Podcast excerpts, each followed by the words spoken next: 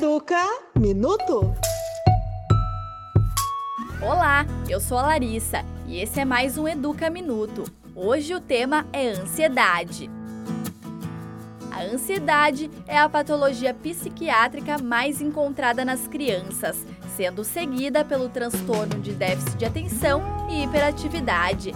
Nesse período de quarentena, é normal os pequenos apresentarem comportamentos um pouco diferentes dos usuais. Porém, quando eles passam a se isolar mesmo que dentro de casa, fazer birras constantes e crises de choros incontroláveis, os pais precisam ajudar, porque isso sim não é normal. Ao perceber sinais de ansiedade, é necessário procurar um profissional. A saúde mental merece atenção.